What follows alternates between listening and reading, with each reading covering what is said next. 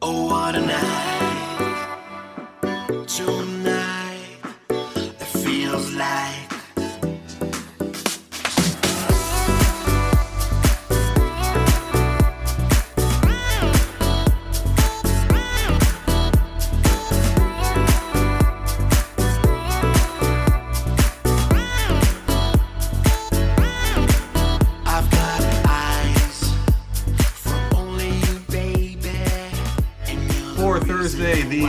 February, I'm Randy Kure. Thank you for the download. This is What's Up the Sports podcast. As always, my thanks to the Abatsy Project for his amazing track, Oh, What a Night.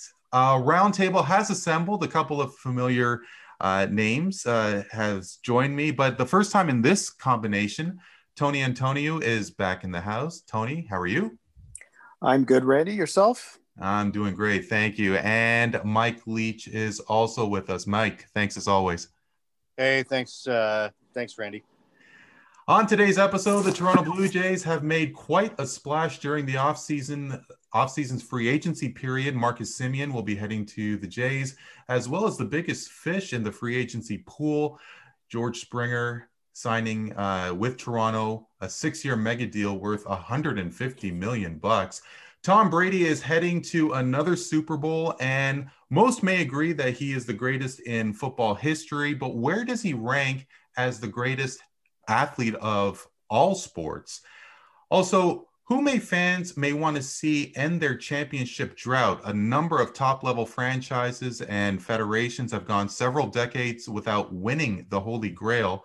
Which team may earn more bandwagon fans? That and a lot more at What's Up Podcast and on uh, Facebook and Twitter. So, guys, before we get started, I do want to bring up what took place in Atlanta uh, during the LA Lakers Atlanta Hawks game. Now, I could appreciate if you do want to uh, plead the fifth and say no comment, but uh, LeBron James got into it with uh, a, a couple of fans, particularly a 25 year old woman who says LeBron made some disparaging remarks to her and her husband, and because of that, was kicked out of the game. Um, she uh, then took to social media and uh, said some rather interesting things uh, about uh, LeBron. Uh, guys, uh, Mike, how about we start with you? I don't know if you saw her little monologue on social media, but when you first heard about this story, I'm assuming that you did. What was the first thing that came to your mind? It's nice to have fans back in the building.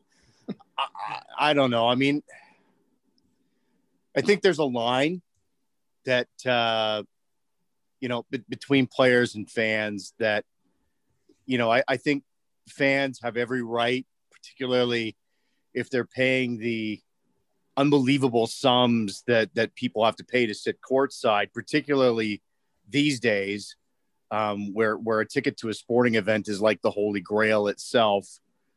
I- think they have a right to, you know, have a go at players, but if it crosses a line and becomes derogatory, di- you know, seriously disrespectful, then uh, then by all means, you know, they they should be kicked out. But uh, I mean, I, I- I've I've never had a problem with fans being fans and cheering uh, cheering on their team and uh, you know maybe making some nasty comments towards the opposition. It's it's part of the player fan relationship. Yeah, I, I don't know. I uh, Tony, after hearing uh, her rant on Twitter, there, uh, she doesn't really seem to be the kind of gal that I would invite for a family dinner. But uh, do you think she uh, should have been kicked out? Oh, I, what was said? Does, is there any reports as to what Well, exactly was Uh, like? There from- is a rumor that LeBron called her the B word, like basically get your bitch ass out of here or something like that. But I don't know exactly what they said to LeBron. yeah, Apparently, and the husband has a history of having a LeBron rant on it on one of his Instagram posts. Isn't he like? Isn't he like a reality TV guy? I don't know about that. He uh, he's The uh, Real Housewives of Atlanta or something like that. I I thought I heard that. That was the connection, and I heard he has he has said some things about LeBron in the past. That's why I was joking around with you saying knowing LeBron, he's so sensitive. He probably remembered the guy's face and said something to him as he was running by him on the court. But I'm with Mike. I, I, I to a you know chirping chirping a player is good. You pay top dollar to sit courtside. Uh, I I'd like to know what was said first. It's hard to have an opinion if you don't know exactly what was said. I, I, I, I think from my vantage point, and obviously not being there, only seeing what I saw on uh, TV, it, that it just seemed like it escalated to a point where if it was a, a full house and you have fans inches from uh, from the uh, from the sidelines there with nothing uh, separating between fans and players, I think that it was to the point where uh, she had to go. I mean, I think uh, I'm assuming that both of you saw uh, like an instance with Russell Westbrook when he was in Philly, and uh, fan Yeah. was, like Yeah. gave him uh, both middle fingers there.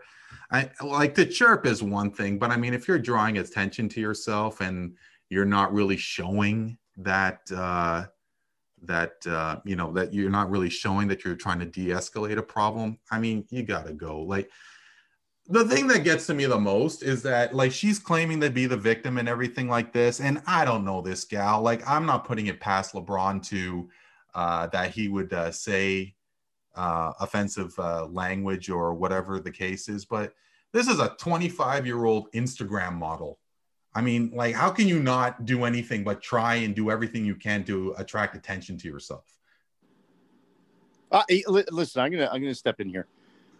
Language. I don't know if you've been courtside or or field side or or, or, or for for any you know major sporting event. I have. The language that's used on the field of battle is pretty salty. Uh, the language that comes out of the sa- out of the stands before, you know, you know, in the before times was pretty salty. I mean, I'm a soccer guy. Yeah, there, there's there's some fairly nasty chants directed at players. I think I think a player's got to have a little bit more of a thick skin. Where it crosses the line to me, and we don't know exactly what was said, but if it got into someone's family or into race or religion, any of that sort of stuff, then that to me is crossing the line. But you know, if you're just saying, "Hey, LeBron, f you, blank this, blank whatever," like get over it. Let's you know play play on. yeah uh, Yeah, you know, I, you know uh, what? I and- think sorry, sorry, tony I think please the play, I think the players sometimes, excuse me, might escalate it if they make it a bigger deal than it should be, right? Like, like that that crazy old fan you with Russell Westbrook. He stood up, gave him the middle finger, a double finger. You know, Westbrook stood there, stared at him, pointed at him, and then all of a sudden he just makes it this huge issue. And next thing you know, guy gets kicked out. If I there mean, was more said, if, sorry, go on. Look, look, listen, like go back to the '90s, man. Do you think Yeah. Spike Lee and Reggie Miller exchanged like recipes and like Christmas card information? Yeah. You know, you know, on the sideline at the Garden? No way, uh, no way. I mean, sure there's a little too much sensitivity there. I, I think. A- again, we don't know exactly what was said. If if the guy said something racial or said something about LeBron's family, then that's maybe a little bit different. But I mean, even then, I'm sure Spike Lee and uh, and Reggie uh, ex- exchanged family pleasantries a few times. yeah Yeah, I think Yeah. I think we know what those lines are, right? I think we we all could agree where you should not go when it comes to this stuff. And if you do go there, then you deserve to be removed 100%. And obviously throwing stuff at them too. yeah yeah Probably not a good idea. You know, I don't know if you guys saw the uh, TSN feature on Ted Nolan, but uh, with the fans uh, in Quebec uh, when he was uh, coaching the Grey, the Soo Greyhounds, I believe, or maybe it was Moncton, but uh, there were fans in um, uh, the visiting team who were doing a tomahawk chop mo- mocking Ted Nolan, and when the entire arena uh, does that, that I think that that is not forgiven. As uh as you said when it comes to race and such and that uh you know you take a look at what happened in the 90s uh you know i i, I think that there is uh I think that things have definitely evolved. I, I and I also do think that when you're courtside, that the rules are a little different. Uh, I mean, we don't need to go on forever and ever about this, but uh, yeah, uh, I think it's safe to say that uh, this young lady's going to have a few more Instagram followers uh, after this little escapade. But uh, yeah.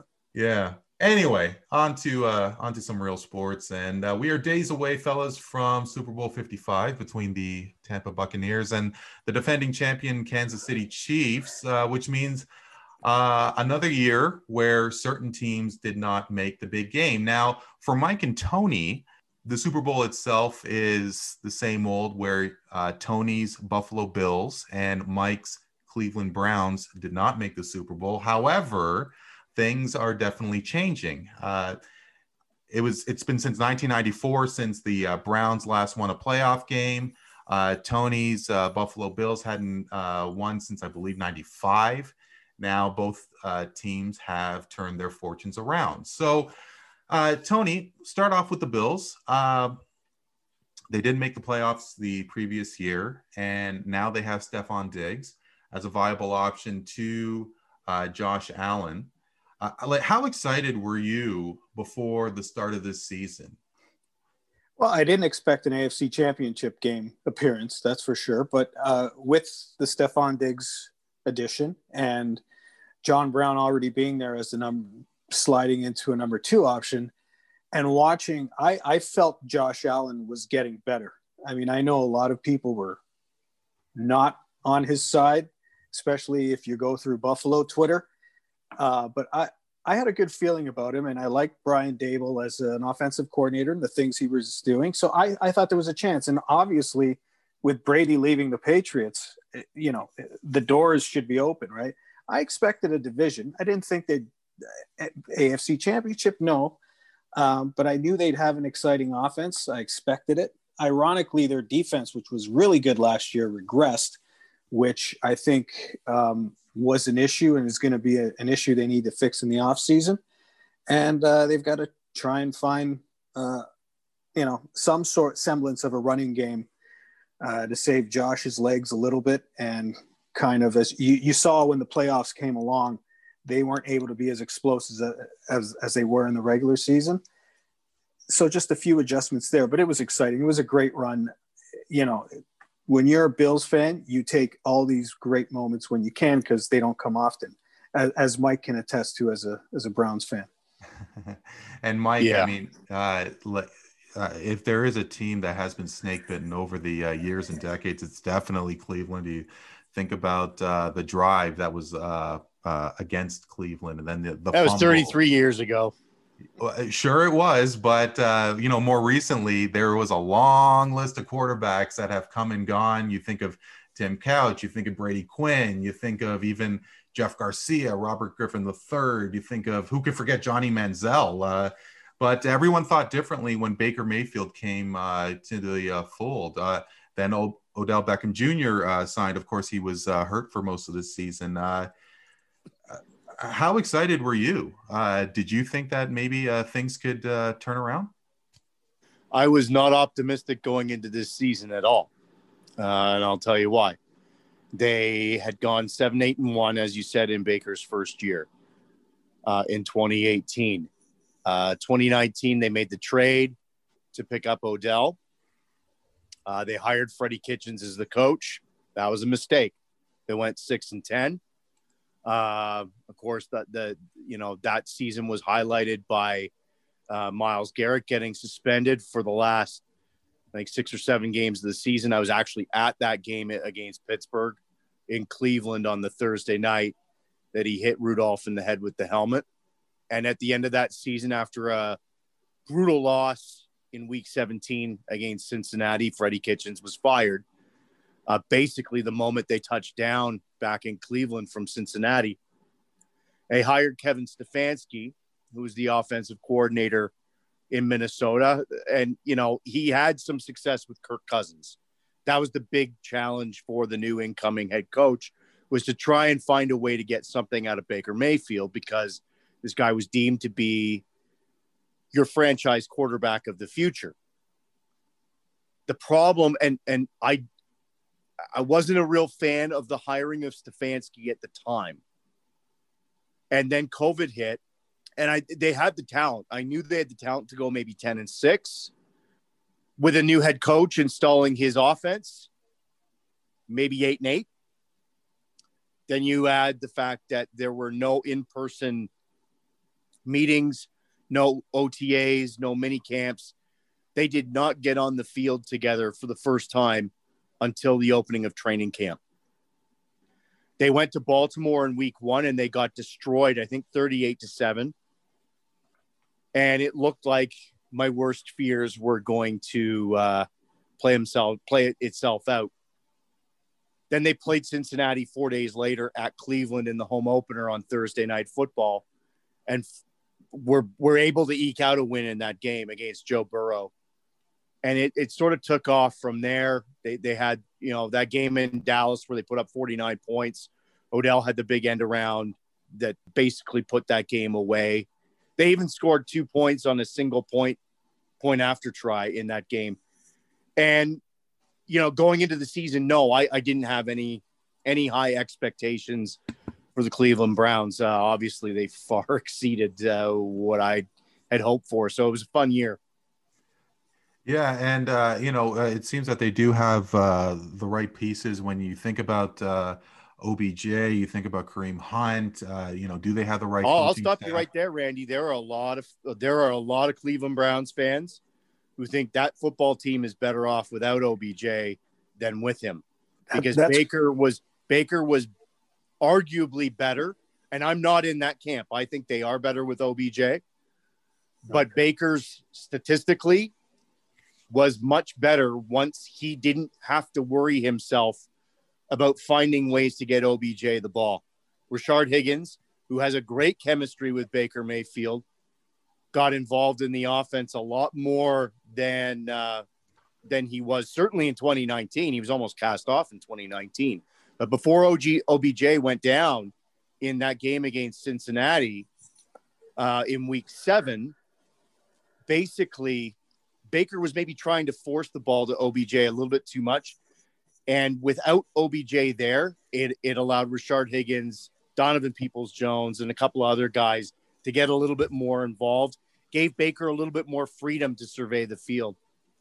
And, but uh, so to that, and uh, whether uh, the team improved uh, coincidentally or not coincidentally when uh, Beckham got uh, hurt, but if you do have that star level player who does buy into the program, who uh, is happy to be in a town like Cleveland, it just seems to me that it is uh, a step in the right direction where you could perhaps attract more uh, free agents to the dog pound. Uh, like I am surprised that I maybe uh, he didn't uh, provide any sort of stats, and if he if he wasn't a leader on the field there, but if he is into the program, then you know he does seem to be a kind of guy that uh, Cleveland can definitely market around and uh, get uh, get more people into uh, into Marketing's Cleveland. not a problem.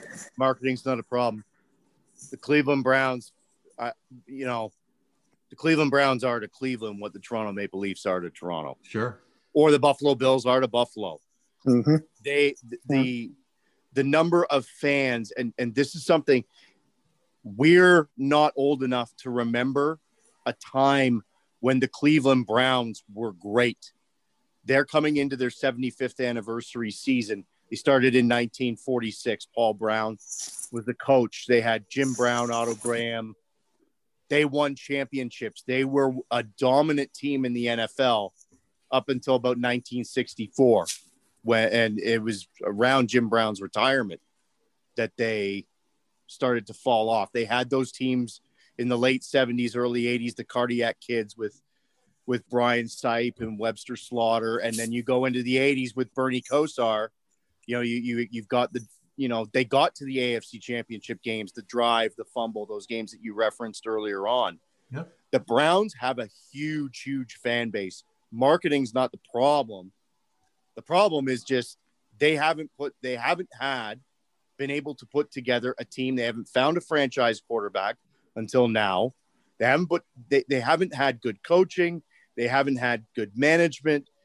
th- those have been the problems. And as far as the team goes right now, OBJ is not the leader of that. He's not even the leader of those wide receivers. Mm-hmm. That's that is Jarvis Landry. Jarvis Landry. If you need a play made, you go to Jarvis Landry. Um, it doesn't have. It's not going to be a big over the top play. That's where OBJ gets the the highlight reel stuff, the big 45, 50 yard touchdowns. For for Jarvis Landry, it's like if you need 10 yards, he'll get 11. And then you add Nick Chubb and Kareem Hunt to the mix. They have the best running back room in in the NFL. And it's not even close. Nick Chubb is Nick Chubb is probably underrated as a as a running back because he has Kareem Hunt there to carry the ball as well. If he was like a Derrick Henry or Christian McCaffrey, where he's the sole running back option, he'd be running for 2,000 yards. Yeah. So that sorry, can I jump in? I want to ask because I was going to ask him about OBJ. Um, Yeah. Are you concerned with him coming back then? No, No. no, I think, I think, here's the thing. I think as long as he is a complementary part of the offense and not the focal point of the offense, they're good.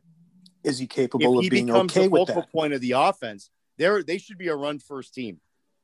With with Chubb, I mean Chubb, Chubb rushed for like 11, 1200 yards. he missed four games. He probably probably could have put up over 1500 yards and Hunt had like eight, eight, 900 yards on the ground as well. So they had to split the carries a lot. Um, if Chubb plays a full season and Hunt's not there, he's over 12, 2,000 yards easily. It, So OBJ, OBJ again, if he's if he's a cog in the offense, then that's great. And everything you hear from inside the locker room is that he's a team guy. A lot of the stuff that's said about him is kind of overblown. He does have a big personality. He does have an Instagram presence and that sort of thing. But as a teammate, his teammates love him. yeah. He, he's a wide receiver, right? And Yes. most of them, most of them have that attitude, and and the successful ones probably can't be successful without having that chip on their shoulder. I guess the only concern is the question I'm asking is, will he be a willing participant to be, you know, tugging along that ship? Then, you know, at what point does it get too much for him? Like as Where a he's sec- at- like as a secondary role. I, I Is, is yeah, is he a willing participant? and here here's the thing. He kind of has to. He doesn't have a whole lot of choice. Agreed. because his trade value actually is very low right now. Um, you would not get probably you probably wouldn't get a third, maybe even a fourth rounder for him because he hasn't had a great season since 2014.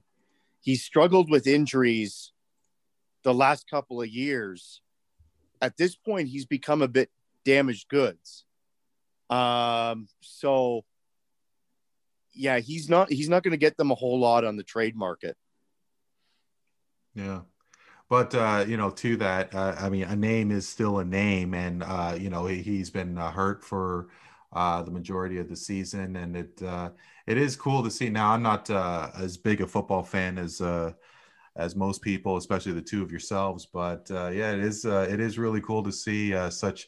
Uh, I mean, Buffalo and Cleveland, especially two uh, cities that are uh, close to where we live, uh, near Toronto, uh, to see them uh, contend They're- for They're Super two teams that closely mirror each other too, Sure, because sure. um, Tony, as you said, you know Buffalo on offense, not a lot of problems there. In fact, Baker and Baker, Allen is probably where Baker would be if Baker hadn't had four head coaches and If three he had- offensive exactly. coordinators at this point. Exactly. Yeah. Um, both teams are offensively explosive. Both teams struggled on defense. Uh, Buffalo's defense was a lot better than Cleveland's. Cleveland's Hmm. defense this year, and that's the big, you know, the the big thing for Andrew Berry and Kevin Stefanski to do over the course of this offseason and through the draft is shore up that defense. They need they need a defensive end. They need a linebacker. They need at least one, maybe two linebackers. You know, they need help at the corners because you don't know whether Denzel Ward can stay healthy. Greedy Williams doesn't look like he can stay healthy. and they've got problems at safety too. Like that that defense probably about two or three years away from being good. Mm. So uh, I can appreciate that uh, both you guys are loyal to your squads, and I can understand if you don't want to str- astray from uh, beyond them. But uh, I-, I have to ask, who do you think? Which team do you think winning the Super Bowl would be a bigger story? So you have the the uh, the bad luck that the Cleveland Browns have had. Obviously, their original franchise moved to Baltimore, where they won Super Bowls. Buffalo had, uh, of course, the uh, four Super Bowl appearances in the '90s, which they didn't win. Um, jump out there, anybody. Who do you think uh, for Well, the for the sake of the I'm league? For I'm uh, assuming I'm assuming I'm going to say Buffalo and Mike's going to say Cleveland, but you know, it, bias. It, it, for me, the Bills. I think there's a genuine love for that fan base and like for the spirit of the town. And you know, when you're famous for losing four Super Bowls in a row, I think you want to see them finally win one. I'm guessing. You know, I know I do, but I'm I'm speaking from a fan perspective. But either way you go, I mean, like Mike said, it's very similar the setup between Cleveland and Buffalo and the love they have for their team. It's it's a religion. So I don't think you could go wrong with either story. Uh, both Kevin Stefanski and Sean McDermott are Andy Reid proteges. So There you go. Uh, I mean, I think, I, I think it's very similar because they're very similar cities.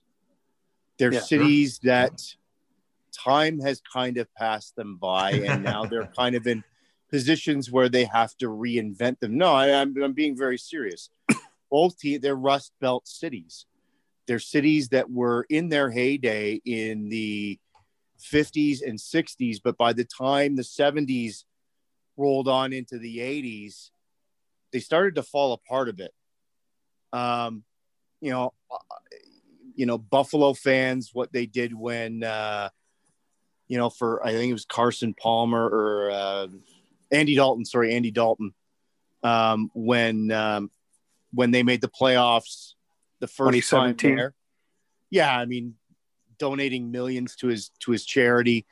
Cleveland, they win a playoff game and people are lighting fires and letting off fireworks. I have a friend who actually um, a TFC um, acquaintance who lives in Cleveland, actually, and he sent me video after they beat the Steelers uh, in the wild card game, and there's fireworks going off all over the city. It they're two cities, two fan bases that are extremely passionate. They are the big teams in those cities. I I mean, I know the Sabres are in are in Buffalo. Oh, it doesn't. I don't think it comes close. It's not it's not close. And No, it's the same no. thing with the Cavs. It's the same thing with the Cavs and with the um, with the tribe. You know, they got they got a million people out to the uh, to the parade in in Cleveland when the Cavs won sure. it'd be four million or five million um, if the Browns win the Super Bowl. I'd go down there. You know, if I Yeah. could get the time off work, I'd go down there. Yeah, Uh, uh, and- definitely. You definitely deserve that. That's for sure. And and here's another thing for me. I don't know how you feel, Mike, but being in Buffalo, like you know the it's not the prettiest place to look at by any stretch of the imagination. You hear all the, you know, the boring, unoriginal cracks that the city takes. But when I'm there, I love being there. It, Oh, yeah. I, it feels like home. I love being around those people. I love just being surrounded by, you know, the, the miles and miles of cars and the parking lots and just the the trees. It just the roads, the American flags that are lined up along, you know, in front of every house. There is something about being there that I just it I feel. I know it sounds corny, but I feel home. Yeah, no, no. I, I, I it, First Energy Stadium is like my happy place. Like it really, like, you know, I I show up three hours before the game. My kids have gotten really into it. We we we do the tailgate in the Muni lot.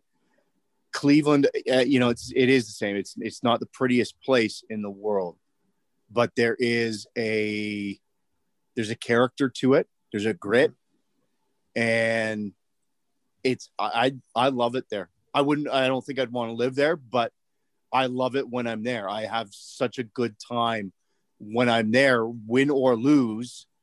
Um, yeah, there, there's a there's definitely a sense of community um, when you're there amongst all of the fans. You know, 60, 70,000 fans.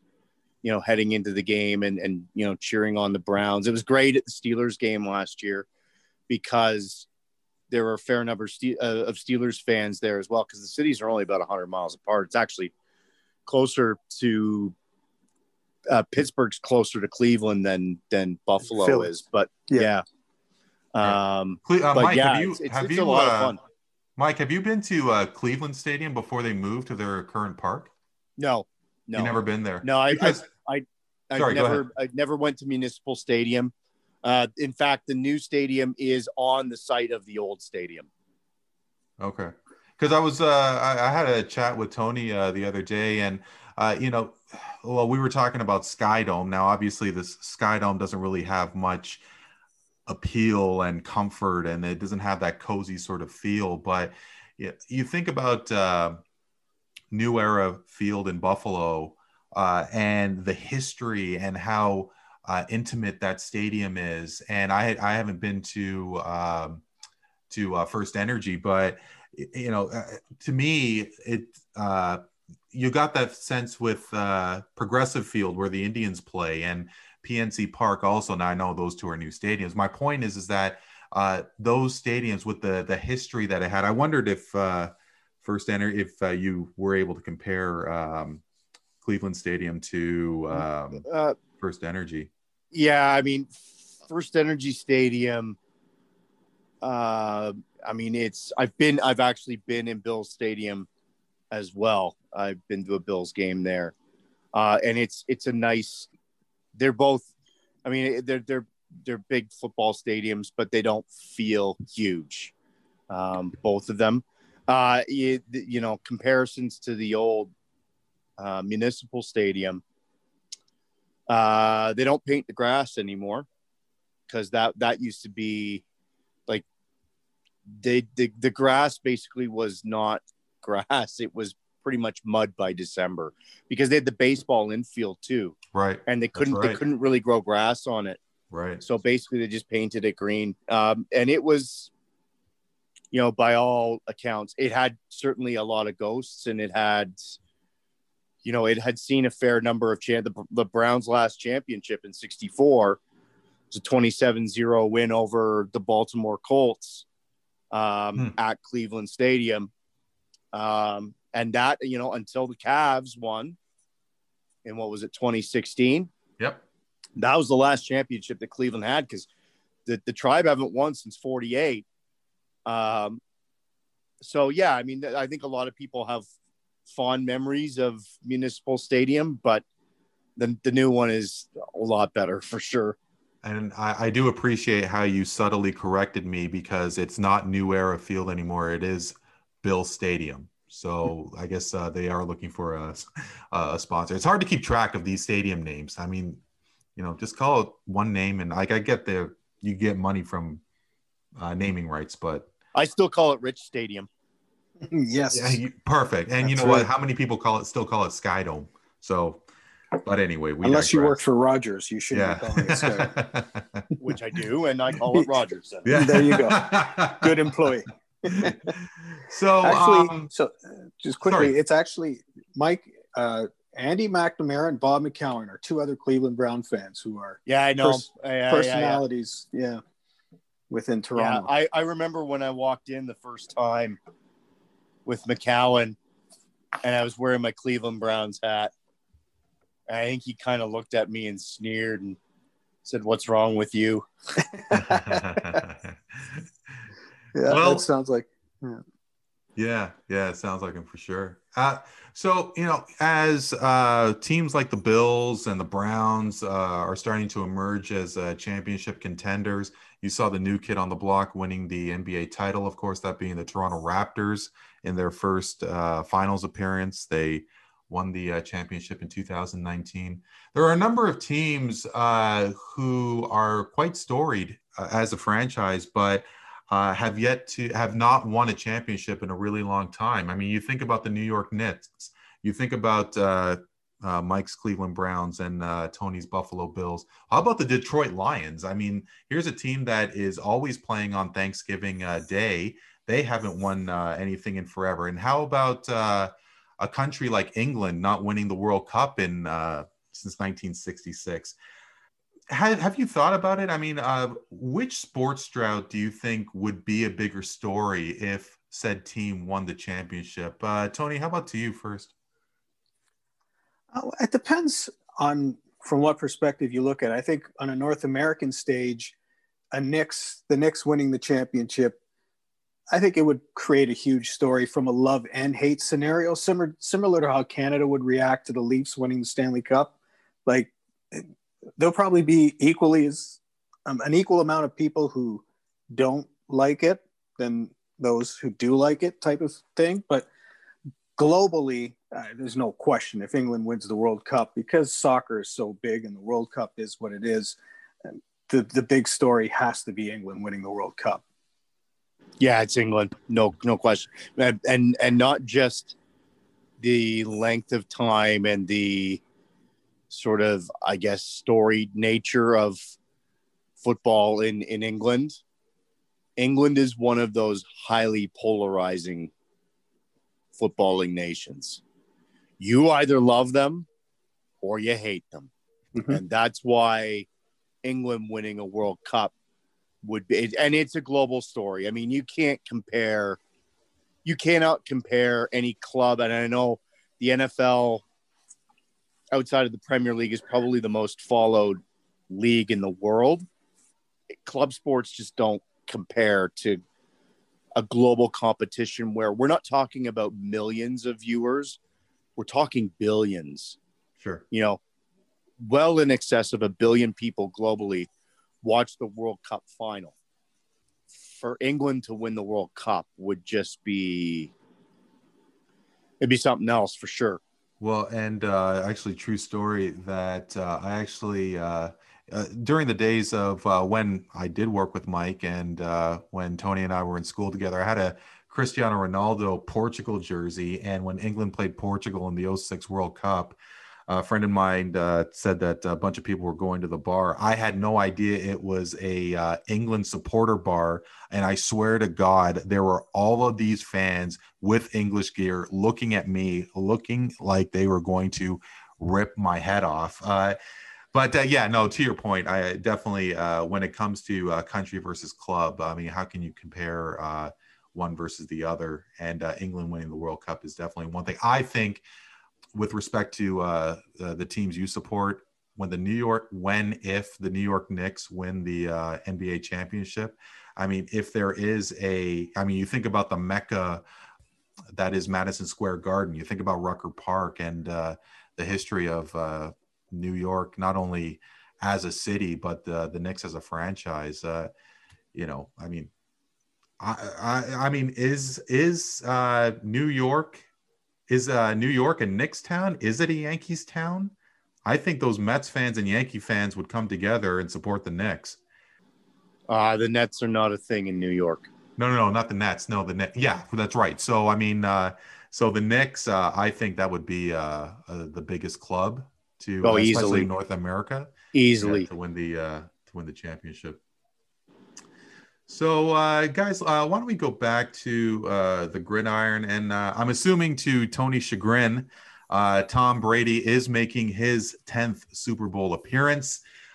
I think it'd be fair to say that it'd be really difficult to challenge Brady as the best in football. I mean, you two are more versed. Maybe you uh, have a different opinion on whether Brady or somebody else is the greatest in that sport. But particular to Brady, a lot of people think that he is the greatest of all time, especially in football. Where does he rank in terms of other greats in other sports? You think of Michael Jordan, you think of Wayne Gretzky, uh, you think of Tiger Woods and Usain Bolt. Uh, uh, Mike, uh, where do you think? I mean, who do you think is the greatest athlete in their sport? Uh, first, I'll qualify this by saying I think it's a bit of an apples and oranges Sure. conversation because you're talking about different sports. Um, so I, I think you can look at the greatest of all time in each sport, and even comparing greatest of all time in in each sport is difficult when you talk about how much games have changed over the course of of generations. I mean, you, you ask my 11 year old son, Otto Graham's the greatest football player to ever play. you trained him well. yeah, well, uh, he and I are not in agreement on that. Um, I, you know, Tom Brady's the greatest NFL player of all time. Right. To me, probably Lewis Hamilton is Interesting. because I never thought I grew up watching Michael Schumacher. I never thought anyone would be greater than Michael Schumacher. Lewis Hamilton, and people will say, oh, it's a car. That was the old argument in 97 when Villeneuve won the Lou Marshall. Larry Walker lost to a car. It's not just that. You have to be able to drive the car.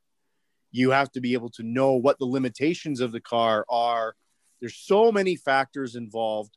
All doing all of this at 200 miles an hour. I think. I think Sorry, uh, if I could jump in for a quick second, I, I think that there is something about could Schumacher or Hamilton do it in a different car? Because uh, from my perspective, there's only so many cars and so many teams who make the podium. Sure, but drop drop Tom Brady onto the Cleveland Browns. How many Super Bowls does he have? Valid, So completely valid. it's it's it's it, it they're, team sports, and auto racing is a team sport as well. Um, yeah, I I, I I I get your argument. I will also counter that a lot of guys have driven the same car, or some guys uh, in 2019, 2018 or 2019, the Ferrari was a superior car to to the Mercedes. Hamilton still won the championship because he was able to produce a, a level of consistency that neither Ferrari driver nor his teammates um, or the Red Bulls, frankly, could could match. Um, so, yeah, I, I mean, the, the really, I, as I said, um, you can you can talk about the car. It is a team sport, and if you if you're going to say Tom Brady or Michael Jordan or Wayne Gretzky or whatever, well, they don't get to where they are by themselves. They need team. They need the supporting cast around them, right, in order to win the number of titles that they win. Tony, Uh, you know, the goat argument for me has always been a tough one because I tr- like I always because within reason I always believe that it's based. It's an argument based on the eye of the beholder. What you watched growing up, who you think is the greatest of all time, right? Like Wayne Gretzky is the first name that pops up in hockey all the time. sure. You know who I think the greatest hockey player is. but I've John seen Cullen. him play. John I've seen him play. He's the second. you know, Mario Mario is the best player I've ever seen play the game of hockey. But um, Tom Brady was already there. I mean, whatever's happening to Tom Brady right now is just kind of like putting sprinkles on top of that beautiful Sunday. I mean, he put himself in that spot a long time ago. Um, Usain Bolt, for me, I mean, his dominance in his sport, track and field, which is not something that is easy to dominate over what three Olympics now. Four, I I- think. Didn't he start in? Uh, Like that's crazy, right? Like for his sport to to be as dominant as he was. three. Um, I'm gonna say Michael Jordan still the six and zero in finals for me is always an impressive thing and always will be. Uh, but again, it's it's a conversation. You can throw so many different names into the mix when you talk about you know greatest of all time. We had that little podcast, that short one on Diego Maradona, who Mhm. for me, for my money, was was money. He was money. It wasn't a long one, wasn't a long time, but man, when he was when when he was at his peak, he he dominated. He was also great with his hands. You're an Speaking of Englishman, eh? Yeah. I am very much so.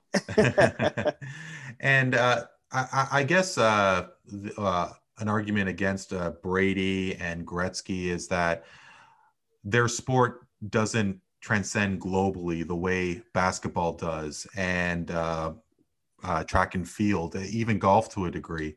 Uh, I think to me, uh, uh, it's it's Usain Bolt. I mean, for how dominant he was in the grandest stage uh, for any sport, uh, essentially being the Olympics, uh, and uh, the the uh, the char- charisma that he had, and uh, as well, I think that uh, that is included. Uh, Tom Brady is so dominant, and uh, obviously Gretzky, like he has more assists than anybody else has in points. Like I, Michael Jordan, look at what he has done. Um, not only for basketball but for just athletes in general but uh, to me and it's uh, yeah it is uh, as mike said uh, apples and oranges comparison but uh, it's always a great chat to have so uh, finally guys hey how about talk a little baseball i mean it has been a while since canada's team has played a game north of the 49th but they have made a really big splash in free agency signing both George Springer and Marcus Semien. So uh, Semien uh, ha- uh, had a, a, great 2019. He was considered for AL MVP. Uh, George Springer, he uh, was a three-time All-Star. He is a World Series MVP. Won the series with uh, the Astros, of course, with an asterisk. Tony, how surprised were you with these signings? I mean, this Toronto seemed to have done quite well. Well, for the love of God, they were in the mix with every free agent that was available out there, according to all reports. So I'm glad they managed to land a couple of guys. But yeah, this they're big pickups. I still think they're a question mark, though. I mean, they've they have improved defensively for sure, but I'm looking at the guys within the core. It's probably time for them to take a step up I would think. Um, I'll be very honest with you. I didn't watch much of this previous season, mm-hmm. but you know, the, the, questions are: Is the pitching going to be good enough? Uh, is Vladdy Jr. ready to arrive and be a consistent performer? Uh, apparently, he's lost a ton of weight again. Um, hopefully, he stopped having children. And what kind of manager is uh, Charlie Montoyo? I, I've heard a lot of detractors of him and, and how his management style is. Um, so I think there's still question marks, but the signings are absolutely positive. I mean, there's no question about it. When you're able to land big name guys, but you know, bringing in a shortstop like Semien, what does that say about Bo Bichette? Um, or is it just, are these guys can move throughout the infield and give them different options and different looks on different games? Um, there's a lot that remains to be seen by this Blue Jay team, as far as I'm concerned. But yeah, I mean, you have to be excited about these pickups. And uh, Mike, uh, I guess uh, to that, uh, you know, uh, I mean, uh, and Tony, obviously, you could chime in also. Springer, that's quite a commitment with six years at 150 million, and who knows what assistance he did get in that World Series years, especially with the uh, cheating that apparently had that had uh, taken place. Uh, you know, with uh, Mike, with the uh, Red Sox and the Yankees in the same division, of course, there's uncertainty of where Toronto is exactly uh, going to be playing. Are they going back to Buffalo? Why? why from, would you? From think, what I've heard, they're going to Dunedin. Is it to Florida? Are they going to ramp yeah. up? now, is that even a good idea? I mean, Florida in July is like Toronto in February or Saskatchewan in February. I mean, it doesn't really uh, doesn't really seem too uh, weather friendly. I, I don't know. I, I, I don't. Yeah, I, I, don't. A lot of choices. Yeah, exactly. I, I, think there there aren't aren't a ton of choices right now. Well, so between Dunedin and Buffalo, between Dunedin and Buffalo, fellas. I don't know about you, but I'd probably go with Buffalo. So, so the fact that they managed to land a couple of free agents with that uncertainty is also a positive thing too, because that might have stunted them from getting a couple of more guys, right? With the uncertainty of where they're going to be playing. Yes, and that's like I mean, being able to sign land those free agents is a big deal. Now, those guys are showing up for the money. Let's not Sure. let, us not uh, sugarcoat things here. Dunedin's probably a better option in terms of facilities because it is a major league spring training complex. Uh, the the facilities will be up to more of a major league standard. They if you if you watched much of the Jays last year, when they moved to Sahlen Field, they had to do a lot of retrofitting Right. of that stadium because it simply wasn't up to major league standards um, in any way, shape, or form. They had to put a tent out in right out beyond the right field fence, and that was the visitors' clubhouse because the clubhouse a wasn't the, the home clubhouse a wasn't big enough to begin with, and b with COVID protocols, they needed even more space. They had. Uh, I think they put their gym up on the concourse, you know, so you're looking at the hot dog stand while you're doing bench presses and curls and all that stuff. Hey, I think Dunedin's probably the better bet in terms of facilities. Um, but again, the uncertainty for them to land those guys, I mean, and that, that would have been a detractor. They were in on everyone. hmm Some guys may have even taken a little less money to go to the Mets or you know wherever else uh, because they didn't want to they don't don't want their lives in limbo you know forget dealing with exchange rates and customs in normal times i think you're seeing we saw it with toronto fc the jays in buffalo were were okay and they were able to get to the playoffs um, but i think you're seeing it with the raptors also in in tampa being away from home really kind of sucks. It's huge. It's not. It's not awesome. Not. I know it was not awesome for Toronto FC. For them to be able to land those guys, kudos to um, Ross Atkins and uh, Mark Shapiro for for being able to get that business done. Whether it works out on the field, I think Tony. I think you've got you. You hit on some key points like where are you going to move Bichette because Bichette defensively at times last year was a liability. Uh, his bat certainly you can't complain about at all. You know what happens with Vlad? Is he going to be an everyday first baseman, or will he transition to more of a DH? They can hit the ball, but can they catch it? And you also said pitching. I'm not entirely certain that this pitching staff is as good as some people think that it is. yeah. And uh, the thing about uh, Montoyo as well is that he just uh, seems to be in love with uh, the uh, analytics and the uh, the new way of baseball. That uh, you know, is he going to uh, go from his gut or is he going to go from his uh, what uh, the stats read out? And that is.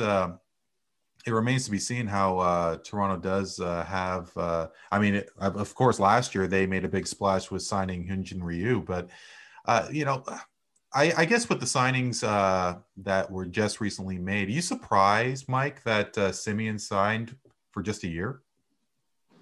Uh, in this climate, with like who knows what's going to happen. Uh, I, you know, I, I think there may not be as much money on the table now as some guys think there might be in coming years because of what COVID nineteen did to did to these leagues, did to these teams, and the Blue Jays played no home games last year. Um, pretty much every team played to no fans. Some, I think they, they had started allowing some fans during the playoffs.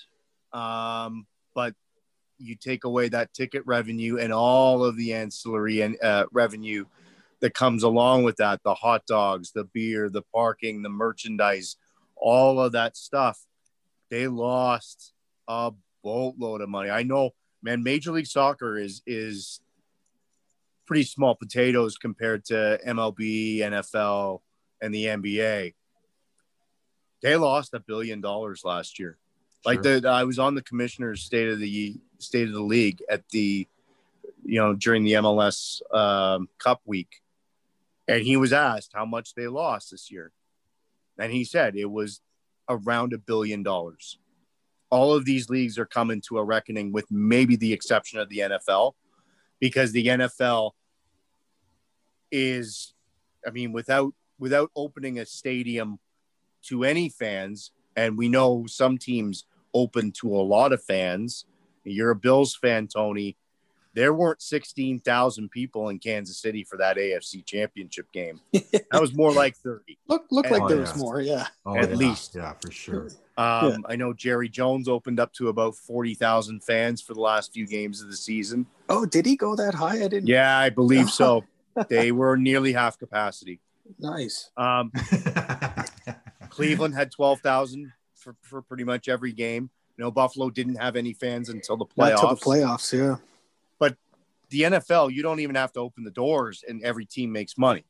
Yeah. Uh, you know, the NBA's got a pretty lucrative TV deal, as does Major League. Ba- while Major League Baseball is all in their regional television deals, right. but MLS doesn't have that.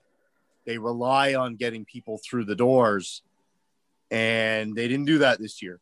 And because of that, who knows whether they start their season on time? Because it it could be a fairly it could be it could be a doomsday scenario where the players just say we're not going to well the players are not going to accept the terms of what the owners are offering and the owners will say fine we'll just keep you locked out It's cheaper to not play. yeah Oh yeah. Yeah. yeah, You would think that there are teams out there, uh, you know, who I- I- uh, may lose less money if they just uh, sat out uh, a I think the. Uh, NHL is there too, right, Mike? I mean, it's cheaper for them yeah. to not play. Yeah. Yeah. yeah. yeah i mean the the nba major league baseball and and the nfl have fairly good tv agreements where they they lose money not the nfl but the other leagues do they lose money but not nearly as much as long as they play and put their games on tv Right. whereas the nhl and and major league soccer who are more gate driven leagues tough times ahead Yeah. Hmm. Quickly, where do you guys think the Jays will finish for the 21 season? Oh, i guess Uh, I I will think. start Yeah. Go Go, ahead. ahead. Mike. No, no, you can go, Mike. Uh, they'll make a wild card. I don't think they'll win the division. I think the Yankees are too good, but I think they'll get. I think they're talking about again seven teams per per league making the playoffs. I think they can be in the top seven again. You think the uh, Jays are playoff bound, Tony? I believe so. Yeah. I mean, I think I think the uncertainty of not playing at home and uh, that's the only thing that that bothers me. How are they going to handle that? But they went through it last year and they did fine. But that was, I mean, I'm assuming the season is going to be longer than 60 games this year, right? Yeah. Uh, Yeah. as far as we know. So we'll see how that goes. But I think a wild card spot for the Jays as well. Yeah, it uh, definitely sounds uh, like they definitely have the t- uh, pieces, especially offensively, to uh, to make it to uh, postseason baseball. Guys, uh, this was a treat. Uh, as always, it's always great talking sports, and uh, always appreciate uh, you guys uh, spending some time with me. Uh, Tony Antonio and Mike Leach, really appreciate it. Thank you. Thanks very much, Mike. Randy. Thank you. We'll be back right after this.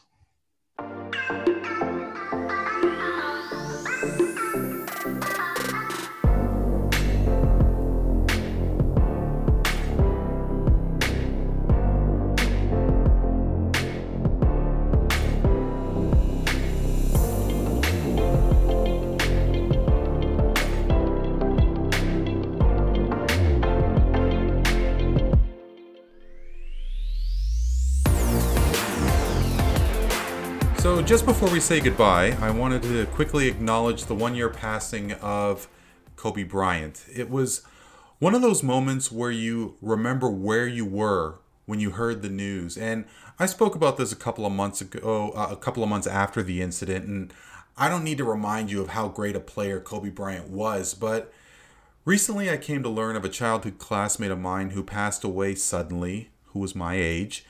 That and with some unfortunate news within my immediate family, I just wanted to wish and hope that you and yours are doing well and keeping safe. Um, if you're able to go to bed every night and say you finished everything you set out to do, then kudos to you.